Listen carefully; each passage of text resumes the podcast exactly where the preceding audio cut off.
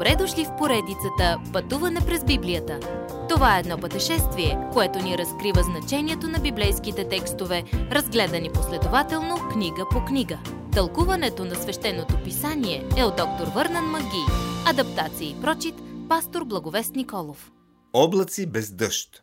Във втората глава от второ послание на апостол Петър научаваме как центробежната сила на светлината от Исус Христос привлича хората далеч от света и към Бога. Но има и гравитационна сила, която привлича света далеч от Божието Слово. В Стария Завет лъжепророците дърпаха хората далеч от Бога, но днес лъжеучителите ни вкарват в опасност. Лъжеучителят може да знае истината, но умишлено лъже с друга цел. Вероятно за пари или по друга егоистична причина, или пък за да угоди на хората. Много учители днес умишлено получават грешни неща, като обикновено отричат изкупителното дело на Исус Христос. Тези вълци в овчи дрехи съвсем ще разбият стадото и ще ги разпръснат. За съжаление, някои лъжепоследователи тръгват след лъжеучителите. Те търсят някого, който да проповядва онова, в което вярват и затова се мамят доброволно. В миналото е имало отстъпници. Първо са ангелите, които се грешиха. Ясен пример за това как дяволът действа. Вторият пример са хората по времето на Ной. Пример за световната система против Бога. Третият пример е превръщането на градовете Содом и Гомор в пепел, което е пример за плата. Бог прати потопа върху един нечестив свят. Хората тогава бяха религиозни. Те просто оставиха живия и истински Бог извън своята религия. Те живяха все едно, че Бог не съществува. Бяха беззаконни насилници и Бог се намеси. В своята присъда Бог имаше предвид идното бъдеще и неговата присъда разкрива грижата и уважението му към човешкият живот, който бе създал.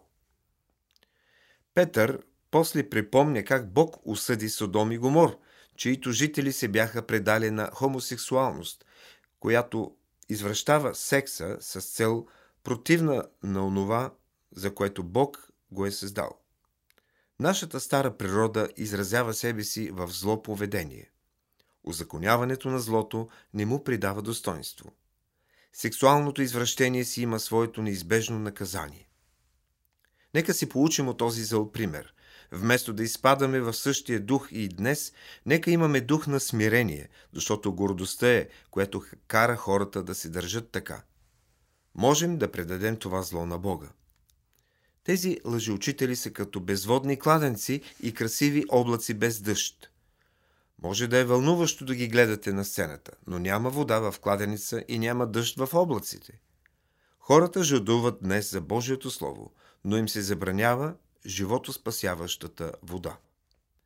Петър се занимава много, особено с лъжеучителите, които се промъкват и получават лъжеучения противни на Божието Слово.